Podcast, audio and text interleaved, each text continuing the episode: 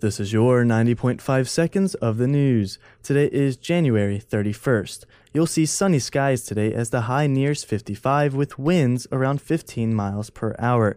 Tonight will be clear with a low around 34.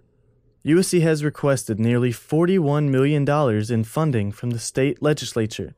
The money would be used to pay for a pair of new initiatives and to fix problems in the statewide system.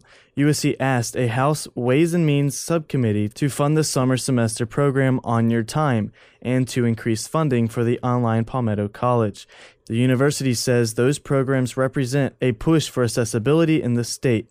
The biggest request was to pay for maintenance projects the university has not been able to afford. USC says it would take just over $22 million, with 15 million going towards the Columbia campus.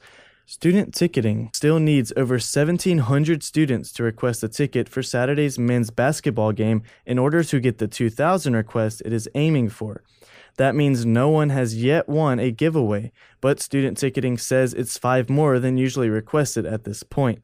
Attendance has been higher on average this year than last year, but ticketing says this year's statistics may be skewed because of conference games that draw larger crowds.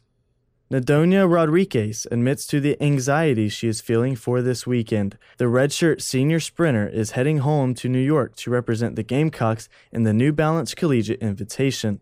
Read all about her homecoming, as well as all of the full news and sports stories, find exclusive videos, and even more at dailygamecock.com.